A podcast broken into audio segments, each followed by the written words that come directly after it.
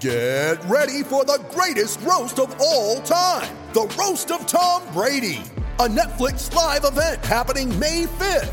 Hosted by Kevin Hart, the seven time world champion gets his cleats held to the fire by famous friends and frenemies on an unforgettable night where everything is fair game. Tune in on May 5th at 5 p.m. Pacific time for the Roast of Tom Brady, live only on Netflix. You ready? Showtime. On May 3rd, summer starts with The Fall Guy. Let's do it later. Let's drink a spicy margarita. Make some bad decisions. Yes. Audiences are falling in love with the most entertaining film of the year. Fall guy. Fall guy. Fall guy. That's what the poster said. See Ryan Gosling and Emily Blunt in the movie critics say exists to make you happy. Trying to make it out? Nope. Because I don't either. It's not what I'm into right now. What are you into? Talking. Yeah. The Fall Guy. Only in theaters May 3rd. Rated PG-13. Celtic Stuff Live. The only toll free call in webcast produced specifically for Celtics fans. Guess who's back? Celtic Stuff Live.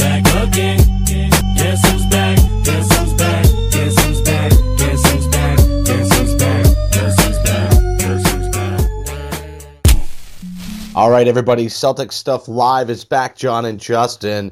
We just the train keeps rolling, and we could just put all of the trade deadline stuff aside. You and I spent the whole show just you, you know just you and me, John, last week talking about the trade deadline and wrapping it up. And I know I have a teaser about these Duke players that's still open ended, so we have to get that on the.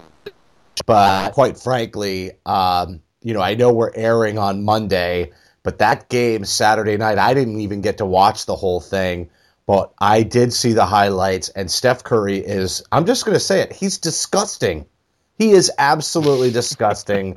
With the, I mean, that shot to win in overtime with 0.6 seconds left is a step and a half over half court, where people used to shoot from their chest, and he's going into a normal shot. I mean, we talked about raising the the basket in the past, but I'm I'm saying the court's not big enough anymore. Yeah, it's nuts. I mean, you know, where do you guard somebody like that? You know, how do you, how do you, do, do you just foul him every time? And you know, I mean, it's Full So court press. you got to it- have a full court press every game. but then but then you see what he can do with his handle and it's you know you're just never going to take the ball from him. It's nuts. I mean and you know we were joking before the show here it's like rock and jock at this point you know? We need to have spots on the floor where it's 50 point baskets. This is where these those guys were shooting from. I, I can't even imagine i can't even imagine a way where you know you, you try to figure a way to, to stop that guy. And where does it end? That's the other thing. Where does it end? Because you know, barring injuries, and hopefully for all of us that doesn't happen. Well, it's in it's many ways- to see this happen for a long, long, long time. in many ways, we have to judge that he's transcendent like Jordan. And I know we've had some knocks on Jordan, and you know, you and I also talked about this before we came on the air about how a lot of times, even players like LeBron, who is definitely you know one of the best players to ever get on the court, but you can see how the fouls manufacture points for some of these stars based on size and reputation. And when I mean by size, I mean physical size and their reputation and their ability not to take anything away from their talent, but a lot of times these points that the game goes has a lot to do with you know, points scored at the free throw line. But in this case, Steph Curry is just extremely pure in the the game has developed. So we can only hope, or the way that his game is developed, we can only hope that he's transcendent. Because I'm serious. If we have more and more players who can do what Steph Curry does coming into the league, they really are going to have to change the dimensions of the court. And I think it would take away from the game. But we can't see guys shooting from half court as part of just a regular NBA game. And it will happen. You know, it's just like Antoine Walker, right? The reason he never shot, you know, the reason he shot so many threes is because they didn't make fours.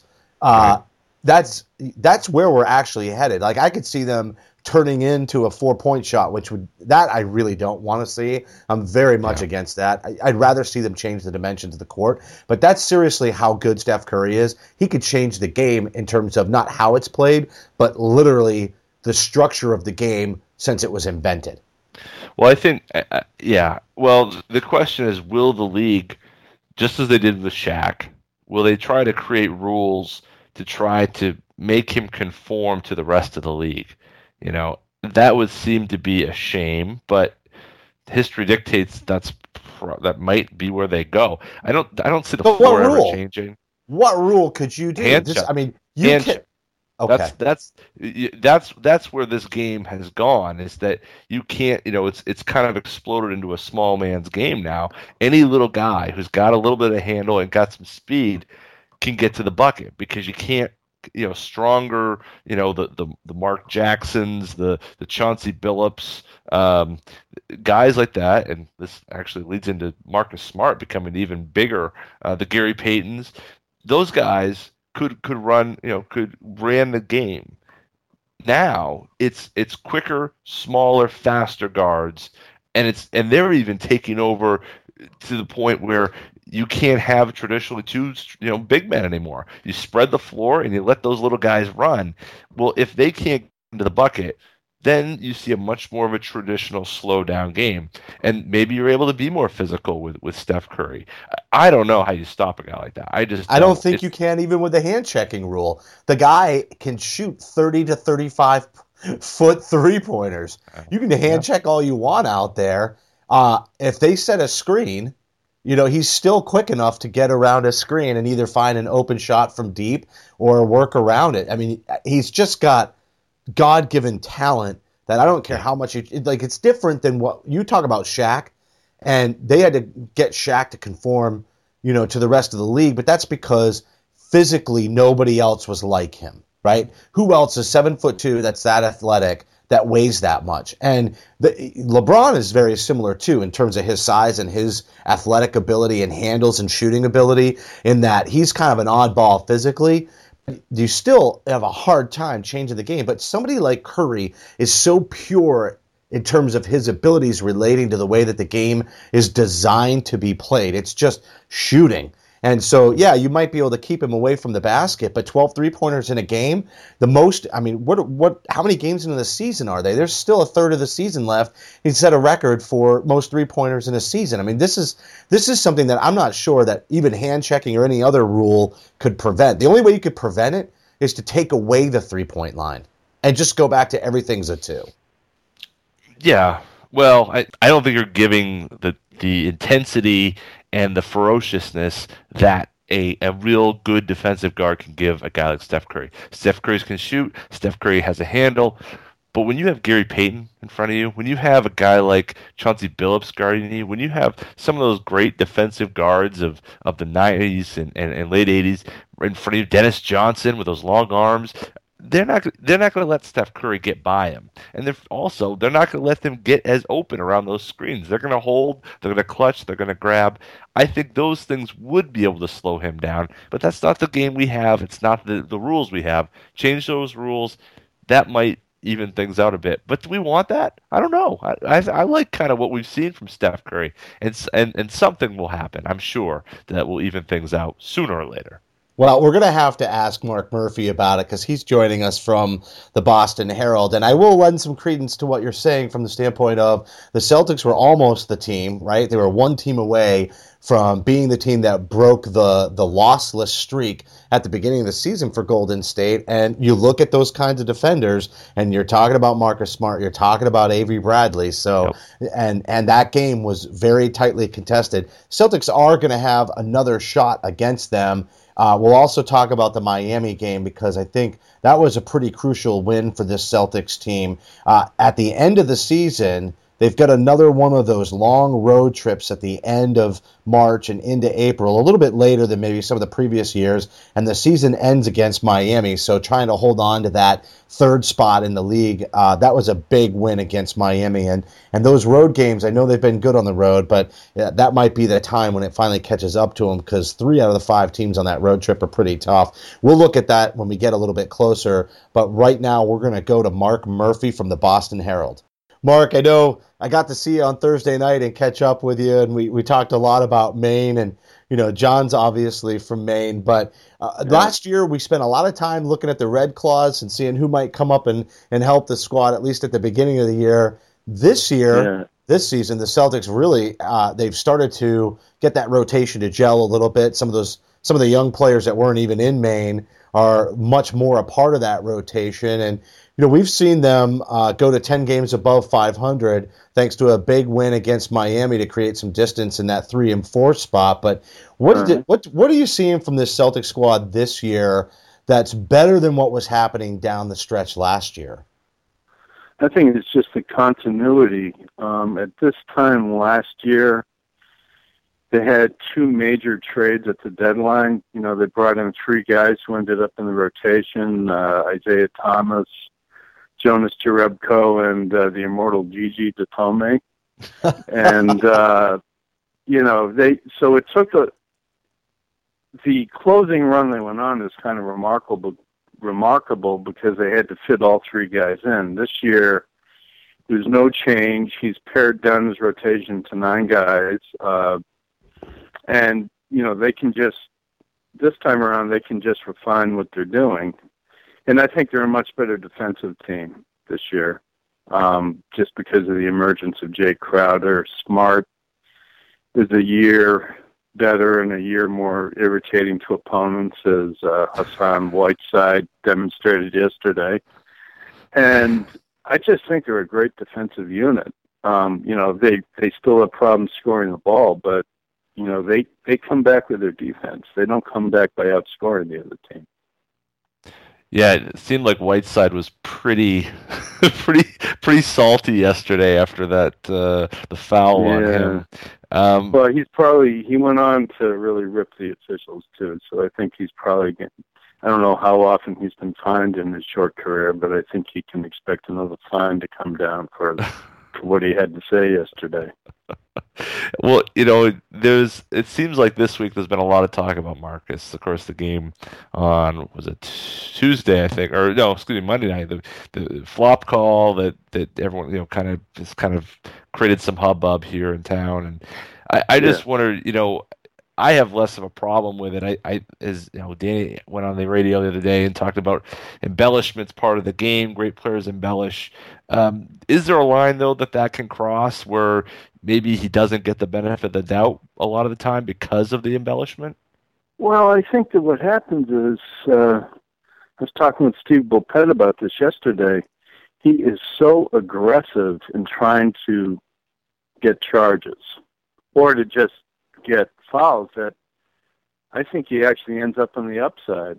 Um, you know, the the Whiteside call yesterday. I mean, Marcus did his thing and he just collapsed like somebody had shot him. You know, that's that's sort of the way he plays. But I think I think the refs are starting to respect that. I mean, they're also calling him for a ton of fouls. He's a very physical player, but the you, you can't curtail that. I I think that that's the way he plays. You can't you can't um, you know you just can't pour water on the guy's personality.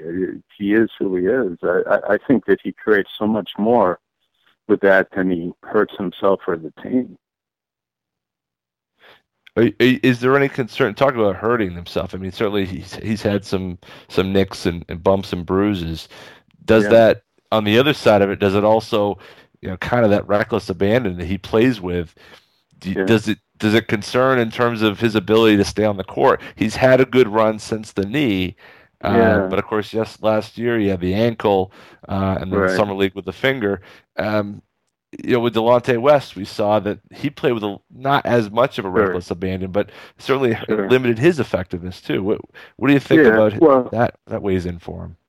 Well, uh, you know, and also early in Avery's career, you know, uh, that's how Avery played, and that's what kept him out. Marcus hasn't uh, missed time the way Avery did, but if you notice, Avery is has matured into a guy who doesn't foul that much, and he's still very effective. He's still very aggressive. I think that eventually that's what's going to happen to Marcus. He's going to learn how not to foul, and the, and the coaching staff is certainly on him about that. They're on everybody about that. You know, they do commit some silly fouls late in games, and he's probably the number one culprit. But I think it's a matter of maturity. I think you tell him, you know, you teach him how to be a little more refined in the way he guards people, but he's just so aggressive. I mean, I personally, I love that about him. I, you know, let let him foul out of games. That that's fine. I, you know, because he's getting in the head of players. He's he's what um, Doc used to refer to as an irritant. You know, there's certain certain guys who just irritate the hell out of the other team, and I think Marcus is one of them. And that Well, works we- in your favor. Yeah. It definitely does because it'll take them out of their game. And even um, on Thursday night's game, when we were talking to Jae Crowder, you know, we asked him about him getting underneath the opponent's, you know, skin, and, and he said, "Well, I still think I'm second to Marcus Smart." And Right, you know, right. and and I think that's obvious around the league. and and that personality, you know, that's the that's the emerging personality I was talking about. Um, you know, it's like uh, again when Doc was in here a couple of weeks ago, we were asking him about Marcus, and he he made the point. He said, "Well, they've actually got three Marcuses on that team." He's referring to Crowder and Avery. Um, you know, and when you have that mindset in the defensive end, uh, you know, it, it's you make it miserable on the other team. Miami turned the ball over 20 times yesterday. Um, you know, and they've got a great point guard in Dragic. So, you know, they're a team that usually controls the ball better, but they they just have a way, especially when they're connected and they're playing good team defense. They they get turnovers just by filling the passing lanes and dropping into the gaps. Uh, you know, they're a very they're a very difficult team to to make an interior pass against when they're really connected. Now, you know, we talk about um, somebody like Marcus Smart, and we want we want him to stay on the floor. We definitely that aggressiveness. I'm with you. I, I, Mhm. I think the fact that he plays hard, eventually, this league it's going to turn around. He's going to be more of a, a senior level player, or even even in his just late to mid twenties, he'll start to get respect just because that's how Mhm. the game goes. I'm just Mhm. concerned about him staying healthy. Sometimes that level of aggressiveness and just Yeah. making the adjustments so that he doesn't have to worry about getting hurt. Yeah, well, you know, um, and again back to Avery. Avery learned how to sort of adjust that. Uh, if you've noticed the last couple of years, Avery's injury rate has gone down. Um, you know, last I forget I don't have it in front of me, but I forget how many games he played last year, but it was quite a bit more. Uh, you know, his one of his goals I know, is to play a full 82 game schedule. He's not going to get it this year, but it's just a sign of his, uh, you know, his maturity and his durability. And I think that's going to happen to Marcus. Marcus will learn. Yeah. Well, and we talk about injuries. You know, some what we want them to do is to be the ones that they can play through on the court, like Jay Crowder. And now I'm going to talk about Isaiah Thomas because he's mm-hmm. got that left hand injury, and Right. we've seen him the last two games slow starts, and then the game on Monday night against Minnesota, where you know second night on a back to back. But I think he was 0 for 8 heading into the fourth quarter uh, Right. from three point Right. land, and he had another two slow starts. And I know you tweeted about it yesterday too. Another slow start yesterday. Do you? Yeah. He talked about his hand kind of warming up as the game goes on. Do, do, do you think that's still what's going on with him? Yeah, I'm sure it is. Um, you know, and he was joking. It's forcing him to use his right hand. You know, he, as you said the other day, he doesn't have a right hand. Which, if you think about that, that's it's amazing. He scores at the rate he does with only for a guy who only uses one hand. Um, the other, of course, yesterday, you know, he had those two floaters in the lane late in the game. You know, he always finds a way to suddenly free up, but um, I'm sure it's bothering him though. It's uh but he you know, he's the kind of guy who's gonna play through it. Yeah, he's he's he's a tough guy. I mean, if you're five nine, you Yeah. got you got to you got to be able to do those things, right? Um, Yeah, yeah. and speaking of guys that kind of fight through it, I mean, Tyler Zeller um, was pretty much the guy that kept him in that for a good part of that first half when things weren't falling. Um, Tar, it, it, what sort of how does a guy like him, who really was buried? I mean, he was. I'm not saying he was going to Portland buried, because I know he can't at this point in his career. But, but you know, I mean, he was he was as little a factor in this team as James Young and R.J. and, and Mickey, and, and now he's as integral a part as anybody. Um, he seems like the type of guy who keeps a very positive attitude to whatever the situation and very level headed. Uh, and, and I know, uh, you know, the, the comment that I guess he made yesterday to Marcus about, you know, tell the tell the refs that they do a good job as well. Um, you know, Yeah, right, seems to right, impart right. that. Um, where do you think he Yeah. fits in? And there, and there maybe you know not just as they go. You know, certainly he's a big he has a big role with with Olynyk out, but you know through the rest of this year and maybe even beyond that. Do you see uh, do you see him you know being a part of this team with so much cap space available this summer?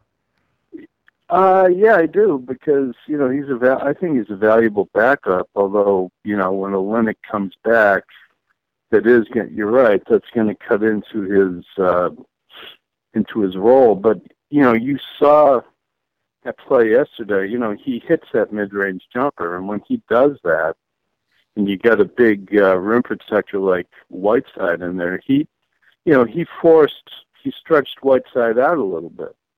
You know, if you force that big to come out, then you know that's what Isaiah needs. So I I think that if he can do that, if he can hit that shot as he did yesterday, even if it's you know even if he just hits three of those jumpers each game, it's it's invaluable. And you know, defensively he's okay. I mean, for a seven footer, he's not going to block a lot of shots. I mean, he's more of a position defense guy but he can put a body in people. I th- I think he's pretty valuable. And the other thing is that it's the Phil Pressey principle. He is always ready.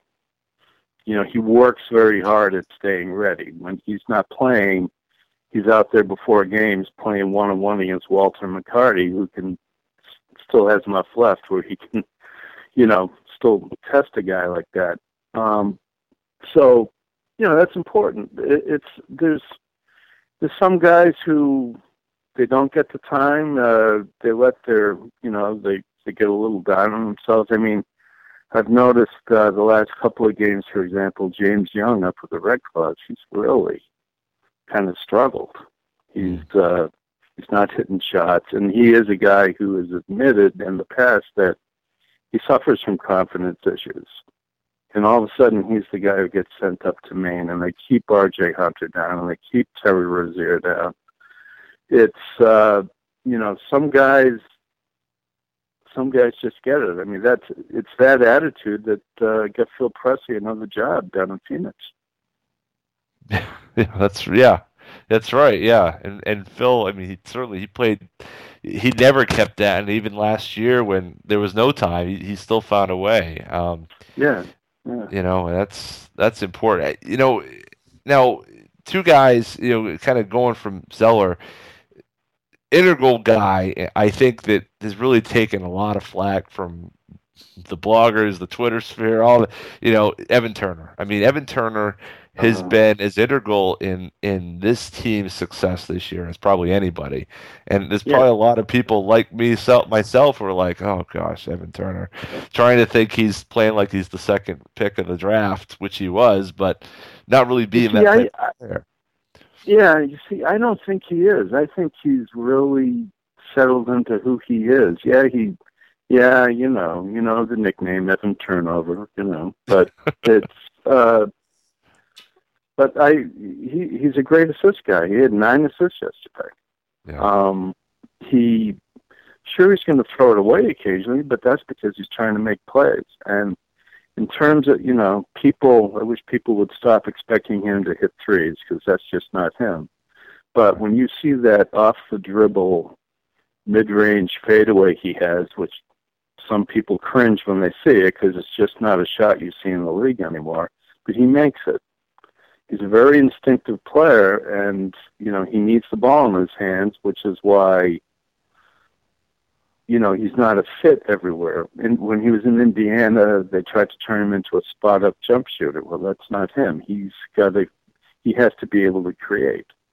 And Stevens loves him, and I personally I think that he's a very important part of that second unit. And if you notice, I mean, he's on the floor late in games.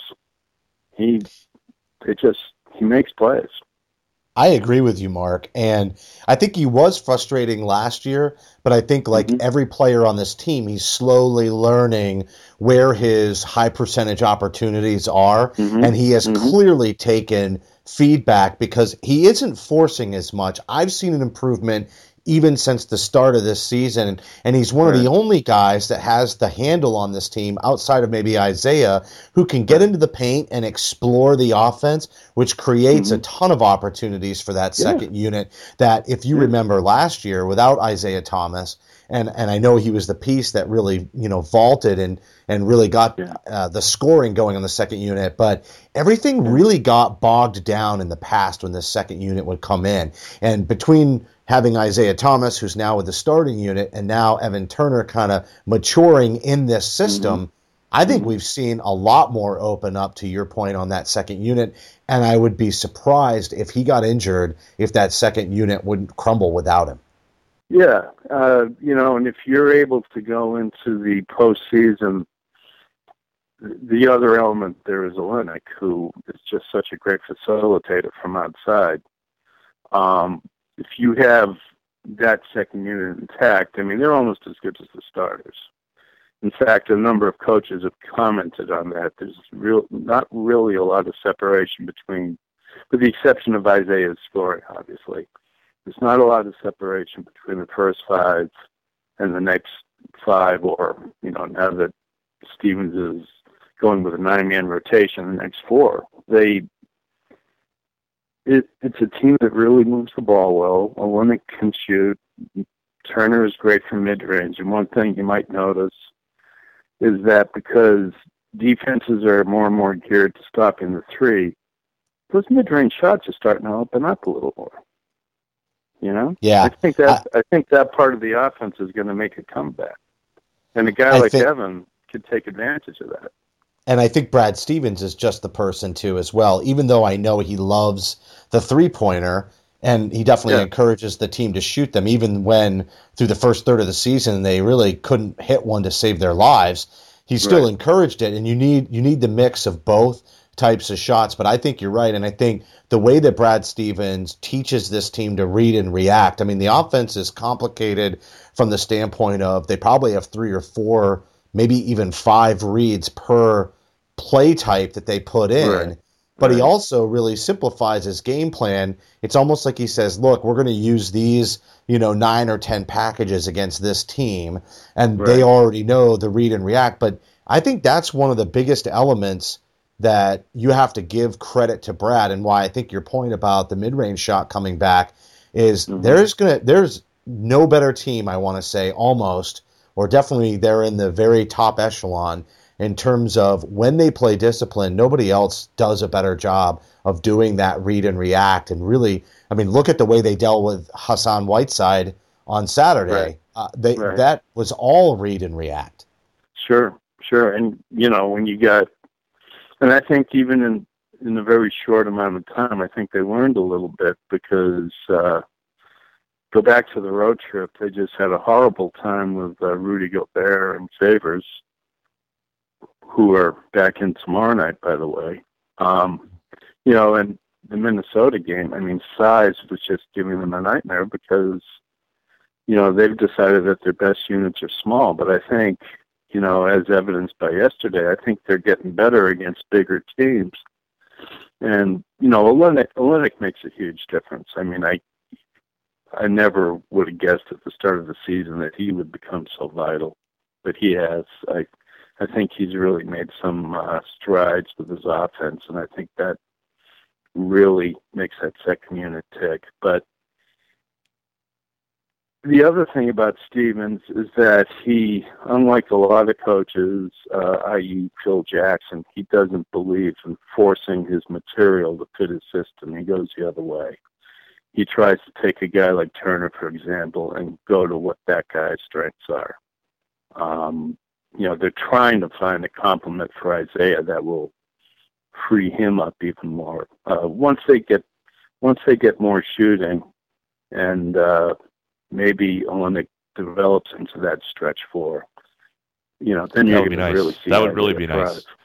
He's he's Yeah. he's he's drawing he's drawing too many double teams off of pick and rolls right now, and uh, you know that's really swallowing him up. Yeah. And you know, of course, the you know this summer will all- certainly change things too. But but even in the short term, the Olynyk's return will will really open up the floor for for, for him, for Evan Turner, for for all these Mhm. guys who like to get to the get to the bucket. Um, you know, looking ahead to this week, Mark. I mean, we got we got the Cavs coming up on set on next weekend, so I'm sure there's some Mhm. some re- some revenge in mind there. Uh, Mhm. Certainly the Jazz game, Trailblazers who have really played well of late. A hot team. Yeah, very hot right. team. Yeah, this is this is, and then of course we have Phil Jackson's Knicks to kind of bring that around. Um, this is a it's a this is a tough spell for the team um, without Sure. Olynyk. Uh, how do you how do you see them? How do you, do you think they'll they'll have some sort of counter to the Gobert Favors lineup that that really what what do you what do you see them kind of working towards maybe tomorrow night or, or Monday night I should say because this will this will Well, actually you gotta broadcast Monday. you gotta stretch them. I think that what you saw from Zeller yesterday, Mhm. um, you can they're going to hope to see again tomorrow. Because I thought the way they, you know, the way they eventually handled Whiteside is sort of a textbook of how you have to handle these these rim protectors. Um, you know, they- they'll try to open the floor more for Isaiah. And the you know the problem with the Utah game was uh, it was just overall a horrible night. They didn't really challenge him in any aspect of the game, including defensively. You know, uh, you'll you'll see them tighten up defensively tomorrow. That'll that'll be one big difference.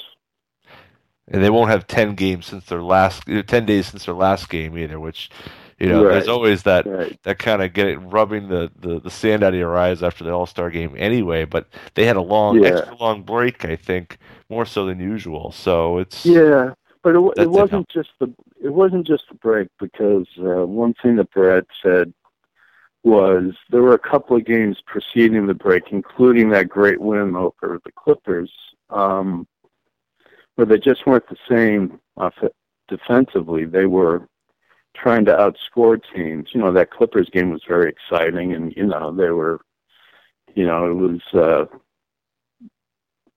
a Warriors type of score, but it's not who they are. I mean, who they are was very much more in line with the score yesterday. And I think they're they had a stretch of probably about six games where they just didn't play well defensively, but I think they're starting to tighten that up. I know that's something that the coaching staff was really trying to focus on was snapping them back into being connected on defense, uh, pressuring the ball, uh, getting turnovers. You know, get again, they, you know, the two games against Miami this year, they've uh, they forced 39 turnovers. That's a pretty good number against that team. Wow Yeah, I'd say. Mark, um, as we kind of wrap up, I have to ask you this one. We're going to go a little bit beyond the Celtics, but a very exciting game Saturday night between Oklahoma City and Golden State. And John and I actually spent quite a bit of the opening segment talking about Steph Curry really taking about a step and a half across half guard and going into Oh, you know his yeah. normal shooting form to knock Right. down the game winner with that 0.6 seconds left. Just, yeah, yeah. Disgusting, right? oh, it, well, there's a great. Um, I'm trying to remember who tweeted it. Howard Howard Beck uh, Yep. tweeted retweeted somebody else who had put it up. It's a it's a video loop of all 12 three pointers, just going from one to the next, and every single one was guarded. I mean, he he he was not getting open shots. Oklahoma City was doing their best to get up on him, and he was still making that. I mean, he, he he's a he's you know, and I covered Ray Allen. Um, he is eventually going to be the greatest shooter of all time if he's not Yeah. there already. I he's mean, transcendent, right? Like yeah, he's he is. he's not just an all NBA player. He has the ability to literally have to force the game to change in some way. Right. Right. I, you know, it's like I've always believed that LeBron is the best player in the game. I'm actually starting to think again about that. I, th- I think that Curry is just playing so well offensively that uh, he is. He's living up to the MVP. You know.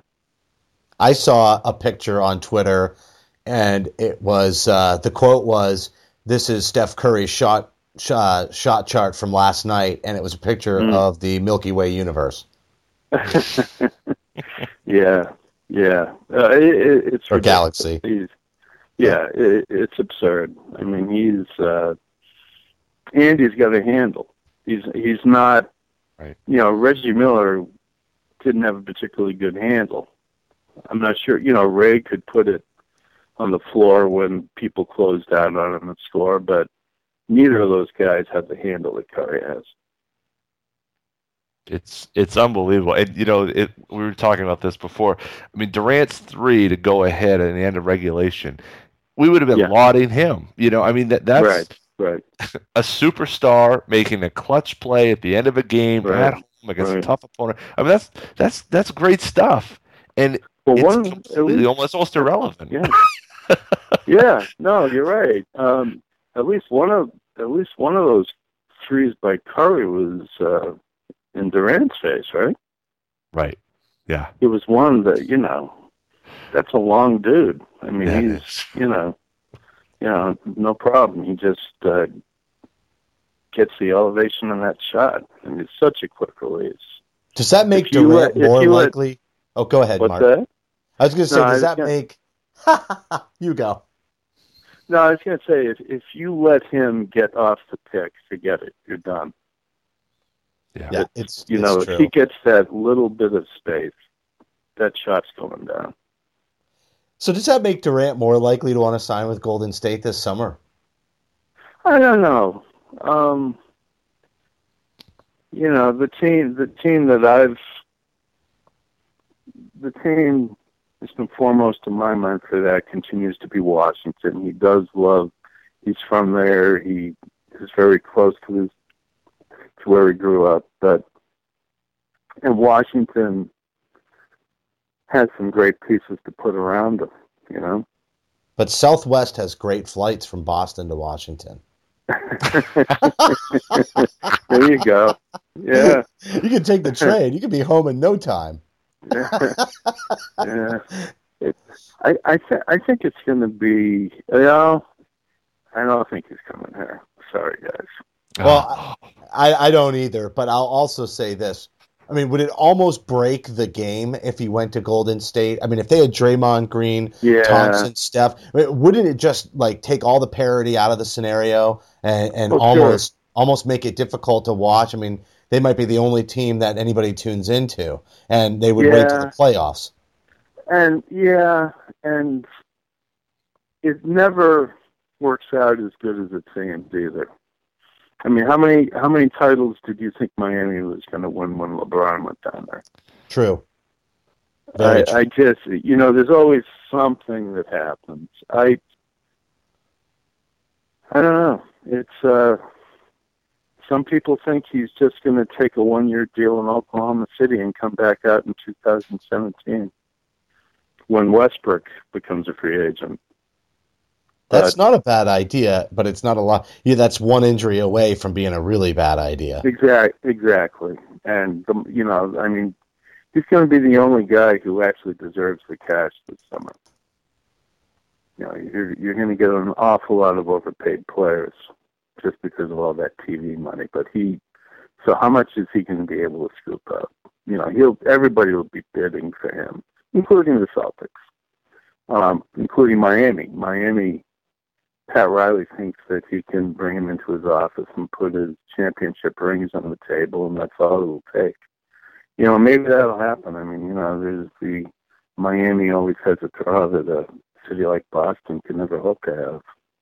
But I don't know. My, I'm still putting my money on Washington. Well, I hope you're wrong, Mark. No, no I'm just kidding. I'm kidding. No, but yeah, you're right though. I mean, it's. I- I think you're right. I think it's probably more likely he takes the extra year because he can make a bigger payday next year, and then I guess Ibaka and Westbrook are up, and either it works or it doesn't, and then they all go Right. the other separate ways. But Well, you know, I- you know, and I, I've got a I've got a bias against Oklahoma City because they stole that team from Seattle. It's, uh, you know, they sort of lied to the fans up there. Um, absolutely. you know, it's you know, justice served. I think they're going to get what's coming to them that way. Yeah, you know, it's funny because most people I think probably eh, forget that or ignore that, but that that was it was such a dirty deal that went down to get Oh, the, that team there. I Oh, mean, oh, the guy, the guy just out and out lied. He went up there. Oh well, you know, our first option is to keep the team here in Seattle, and you know, he knew that the that that arena deal up there was just such a mess because of the battle between the team and the city. Um, you know, he had no intention of staying there. it's And awful. now that he's in Oklahoma City with all that oil money, now they're cheap. They, you know, they don't want to pay their players. yeah, that's right. They're Yeah, to have to pony up if they want to. They're going to have to pony up if they want to keep Durant and Westbrook. But you know, West, Westbrook strikes me as the perfect Knick.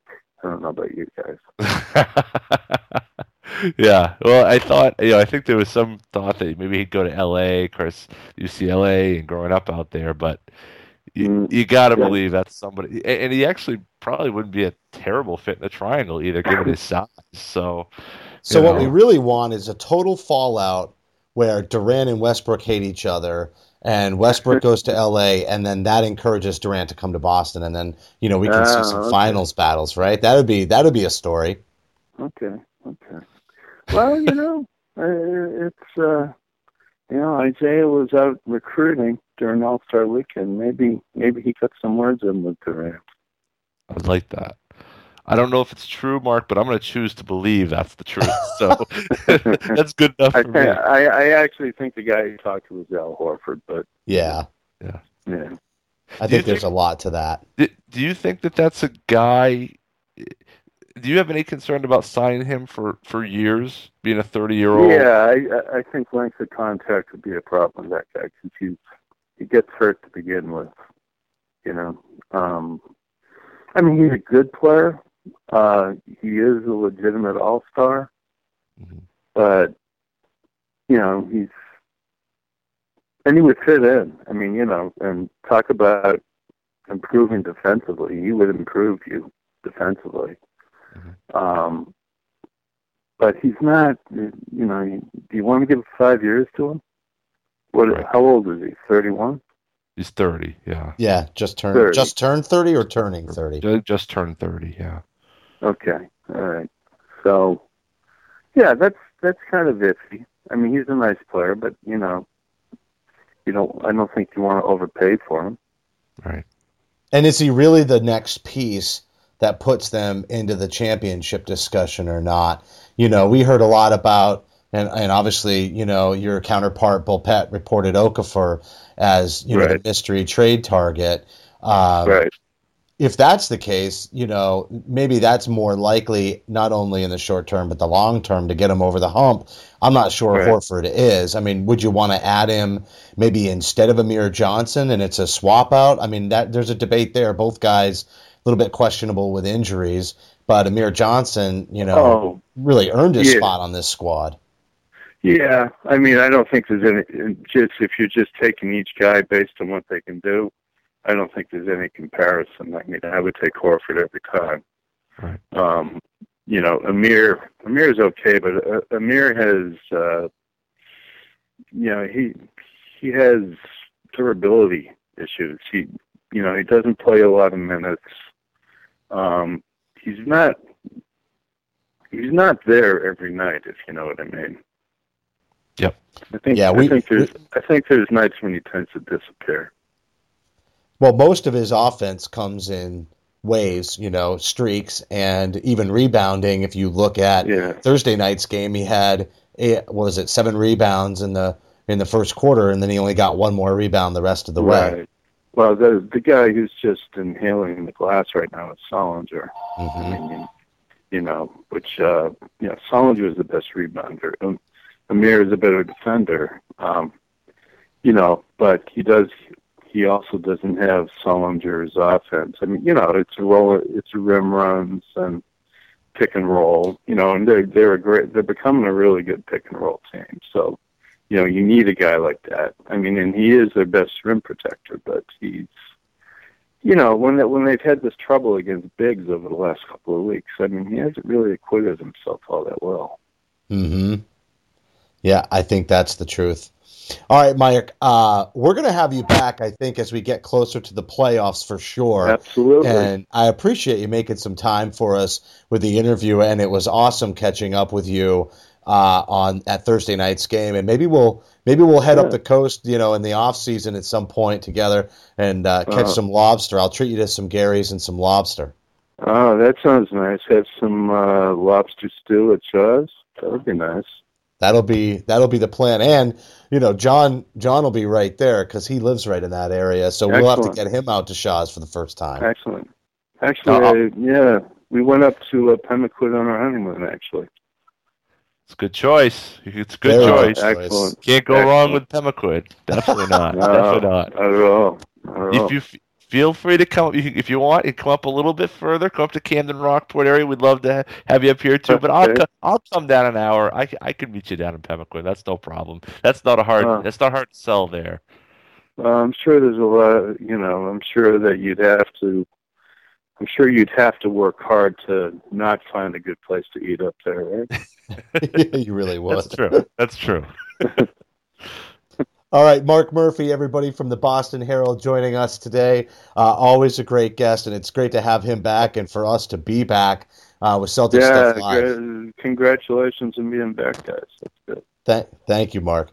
All right, John. You know, Mark Murphy, what a great guy. I, I was awesome to reconnect with him on Thursday night. I mean, really going to that game. I caught up with a lot of people, including, you know, Steve Bulpett. Mike Gorman saw me right away and was very, uh, you know, very welcoming back to the scene. I said, yeah, it really had been a long time. And then, not to mention Sean Grande, uh, he saw me walking. He goes, "What are you doing?" It was at halftime. He goes, "What are you doing? Walking around, you big star?" I was like, "Oh, cut it out." So I didn't. You know, listen.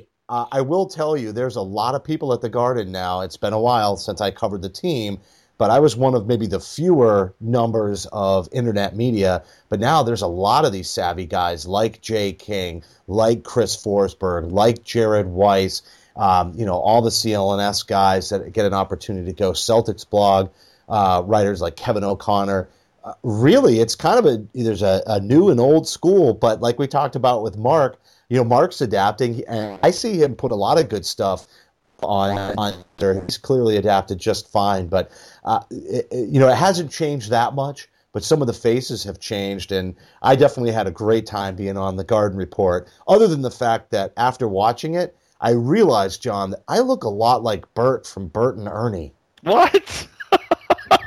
It might have No, been the lighting. no, it might have been the lighting. no. We did have some issues, but I'm telling you, like, if I just had it like like a, a little bit more of a point at the top and some tufts of hair on the top, I'd be like, yeah, my eyes are too close, right at the bridge of my nose. I got a really long head. Anyway, you know, there's a reason that that guys like myself hide behind you know, and, and, and like podcasting. There's a reason. Podcasting is my niche. I'll definitely get back on the Garden Report. It was a ton of fun, and, and I thought we did a I thought we did a pretty decent job considering. I will tell you, we were recording at like twelve thirty, quarter of one o'clock, so it was very late uh, when we did the the Garden Report. But it was a ton of fun to get back there and catch up with you know all the people that I hadn't seen since I last covered the team, and I actually I I, I think I said four years ago, but it might have been five years ago since I actually went with credentials. Yeah, yeah. Well, yeah, and I and I, I thought the uh, your garden report interview was was great. Um, again, Jared talking about how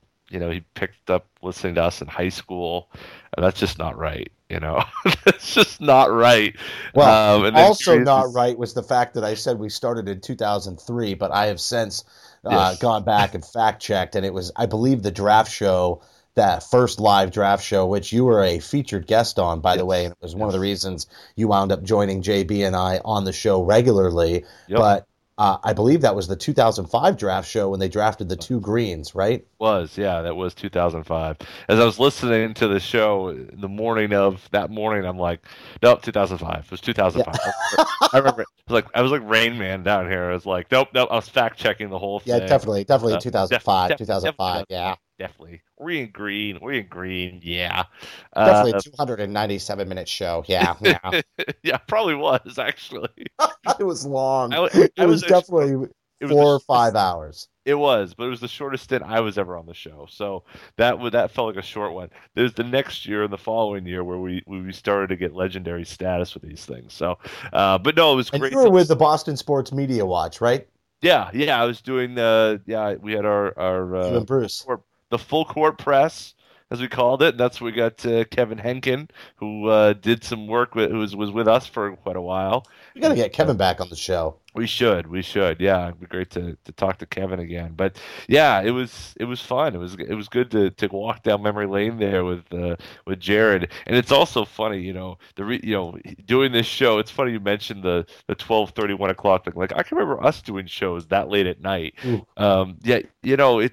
It, it didn't seem to matter for us then, but Yeah, now I'm not as young as I used to be. yeah, man, it's it's very di- different. So, anyway, anyway, good stuff. Well, really Listen, on the last show, I know you love the Duke Blue Devils, right? I mean, that's no secret. that's it. And I, I did a huge teaser, and it just would not be fair if we didn't go back and revisit it. And I think what I was saying was, isn't it interesting that a lot of the names that are getting that are coming up and being sort of attached to the Celtics, including the Steve Bulpett rumor about that trade, the mysterious trade deadline trade that didn't happen with Okafor out in Philadelphia. Uh, I said, is there some sort of an affinity here? Smart players tend to go to Duke, right? I mean, if you're a smart guy and you can play basketball, you're probably going to choose Duke. That's uh, you know often what happens when we talk about read and react, and we talk about this team overachieving. A lot of that is Brad Stevens' personality. Do you think there's something in Danny's mind where he's attracted to Duke players because he thinks that maybe those players are players that that Brad Stevens can get the most out of? I think that's I think that's a great point, and I and I also think I still believe seven days later it's entirely unfair of you to make me have to sit and wait to answer that question. However, It, it definitely answer was. It was will- totally unfair. I will answer it nevertheless.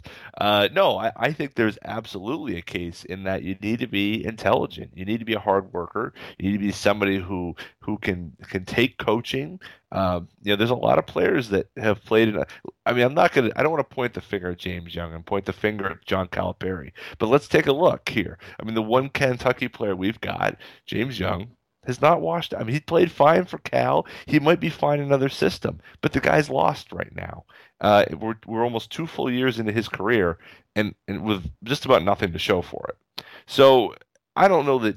I, I'd say also adding to that fact is that Duke gets some of the best players in the country, and I think that that has a lot to do with it too. Talent goes to Duke. They want to win. They want to compete. They want to get. They want to go with the, the foot of the guy who's coaching Team USA, who's feeding the the players, uh, not just through the top of the college ranks, but the top of the entire uh, world in terms of the best players in the world. He's coaching these guys in Team USA. So they want to go. They want to go to that guy. They want to get all the exposure that Duke brings, and that's a smart choice. Um, and so it'd be foolish for Danny not only to not look at the best talent in the country, but also to look at guys who are smart enough to understand putting themselves in the best situation possible. And I, so I think there's absolutely some truth to that. Now, is Okafor the right guy? Eh, I don't know. Well, We hold saw- on. Let's we did go- see with Parker. I will say we did see with Parker. He played a hell of a game here when he played in Boston. And I'd also say I, I think it's more about fit than anything else when you're talking about those two guys. And um, you know, is Okafor the right guy for what they need? I'm not so sure, honestly, right now.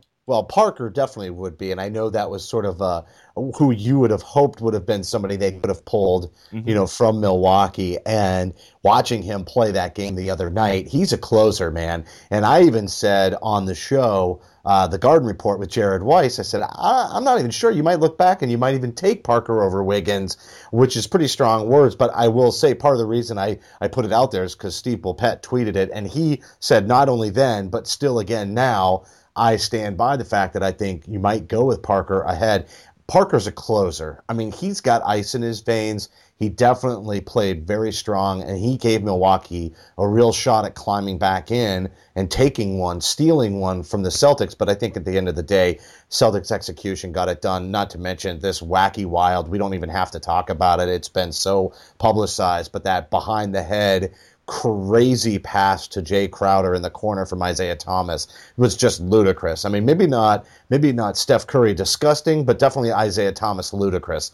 So, uh, but I have to I have to go here because Celtics blog uh, put a put a uh, maybe a posited something that we talked about last time where I said, "Hey, I'm not even it doesn't add up to me, especially the way Danny worded who who the player was. We're just going to get through the rest of our season as best we can." That didn't sound a lot like Okafor to me. And I remember talking about it, but then Celtics blog came out with this article this week and said, you know, basically, what if Okafor isn't the guy? What if that's really a smokescreen and it was somebody else and threw a couple of names out there. Um, I remember Blake Griffin being one, and that's what I was thinking. I was thinking Blake Griffin all the way uh, based on Danny's comments that the other team said, we're going to finish out our season as best we can and then look to revisit this. Um, you know, that's a young player, somebody who's transcended. I mean, I think Okafor's a great player, and I think he has a chance to be a special player and continue getting better. But is he really you know, the kind of player that Danny wants to give up top picks for 100% to vault this team? I don't know. Yeah. Yeah, no, well, I, I think that, that Okafor, I think we, we, I think he has potential. Um, I, my question with him is is and, and I, am not worried about defense. I think he's going to pick up the defensive piece. He, he's not going to be, uh, you know, Anthony Davis. He's not going to be Karl Anthony Towns in that regard. But he's going to be a devastating player on the block. Um, I, I, have no doubts uh, in in his ability to to be a, a, a, a an all perennial all star player. You know, I think he has that ability, whether he's here or he's in Philly.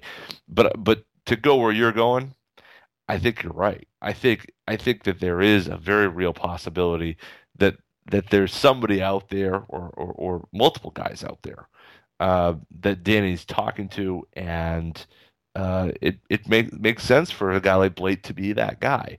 It really doesn't help the Clippers situation to to have that out there right now. That you know, hey, we've talked with Danny about Blake you know and there's some and maybe there's a deal there you could put together. Or for that matter cleveland. It doesn't make sense for cleveland to say you know we're not going to make a trade but oh we did talk. They're still trying to to win to be successful. They're hoping to go late into june. Why would they want that hanging over their heads and having that that uh, split in their locker room? I mean lord knows the clippers have enough of those problems as it is given the fact that well, blake and said guy. player should be back by the playoffs. So if the trade Maybe. wasn't made then well, but but that's what they're hoping for. Yeah. Let's say Blake does come back by the playoffs. You definitely don't want it looming in his head that he wasn't wanted. Right. No, I, that's exactly right. I, and it, it it causes fractures in the locker room, not just with him, but his teammates. Teammates like to defend each other, but then when you got one one teammate's punching another guy, I mean, they're just you know, and Love. I mean, there's been enough problems with Love trying to integrate into that team. Uh, as it is. So yeah, that's the other name, right? That was Kevin Love that Jeff Clark put out as a possibility. Right. But that one still doesn't. I mean, it line, lines up to an extent because he doesn't fit, and so they say, well, you know what? Uh, we're going to get through the rest of the season as best we can. But that's the part that really sticks out. It's like they already know that they can perform well with Kevin Love they could probably perform better with somebody else who can fit into the team better. As a matter of fact, what they really need is an interior defender that is just a monster, a complete beast on the inside who doesn't take anything away on the offense. Because having Kevin Love, you know, park out like he's he's assuming the Ray Allen role in the Big Three in Cleveland. You know, if you were to make the comparison, right. you know, to the to the Celtics 08 championship team, is is that bailout in the and I Ray was never happy with that. But Kevin Love seems to say, "I want to be here right now. This is, you know, this is what I'm kind of hoping for yeah. is is that we're going to win a championship." But I still don't think as best we can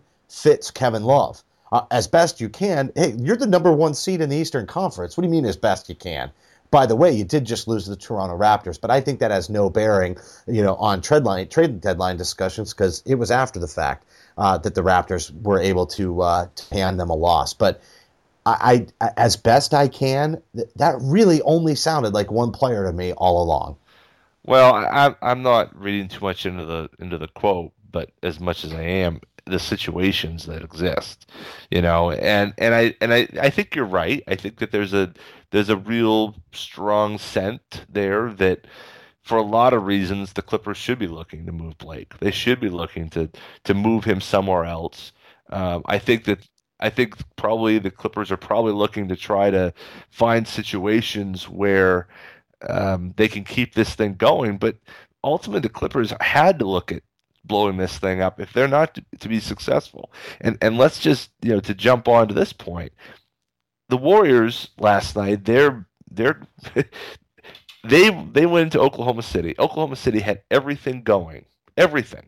They had they were clicking on all cylinders, and they still weren't able to beat, uh, you know, the Warriors. And so they also have to be stopped and saying, okay, is this worth it? Is this core going to get over the hump? And so you know, you I think in both cases, some they have to look hard in the mirror. Now it's different in that you've got some guys signed up for the long term in in uh, in LA.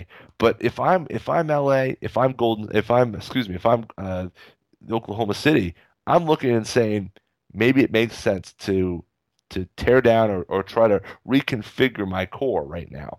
Moving Blake, that that core of those three of Chris Paul, DeAndre, and Blake is not going to work. We've seen it. We know that's not going to work. So it's, It's not. so that makes a lot of sense. I don't think Oklahoma City views the same way with with their core, but maybe Durant alone says, "Look, this isn't going to happen here. I've got to Well, I've got to go Really, east." if they're not, if you're not gonna, if you're in the West and you're not gonna get on Steph Curry's page, Right. you're probably gonna look to go East. I, I that that part, Yeah. there's a lot of merit to. And I will say this as we close this show out. What a what an irony that Doc Rivers didn't want to stick around in Boston for the rebuild, and he might very well be two years removed, three years removed, and in his own rebuild with the Clippers that quickly. The irony is definitely thick. I feel terrible So for him. Ah, I bet you do. I always like Doc, though. I will tell you this: in covering the game the other night, Doc Rivers, you everybody would crowd around him just to be able to get a question in. Yeah. But even if you were standing in the back of the mass, you could hear him. When Brad Stevens talks, if you're in the back, you can't hear a damn thing he's saying. He's a much more quiet-spoken person, but. Uh, you know, maybe that comes with his introspection and intelligence because he's a mastermind. There's no doubt. Um, so this team, uh, looked like they were going to get you know a little bit of a rough, bumpy road without Olynyk, and and then coming out of the All Star game against Utah Utah Jazz. Uh, Monday night they're going to get the rematch. I think we'll know if they've shaken the rust off and adapted to life without Kelly Olynyk, who should be back in a couple of weeks anyway. But it will be very interesting to see how they respond, and then we'll talk about it all again next week because we're going to be back. Uh, per uh, tentative guest for next week is going to be Scott Souza the Metro West Daily News, and we're also going to try to get with Jessica Camerato, uh, who was uh, covering Boston up until January when she joined the CS CSN team out of Philadelphia. So those are our prospective guests that we're hoping to to bring onto the show. And then again, everybody, we're giving away tickets. We're going to be announcing it in just a couple of weeks. So all you got to do is retweet the show or make a comment and make sure you hashtag CSL returns, plural CSL returns, and don't forget to find John or and and myself at CSL underscore Duke and CSL underscore Justin. Everybody, thanks a lot for listening, and we'll see you next week. Celtic Stuff Live.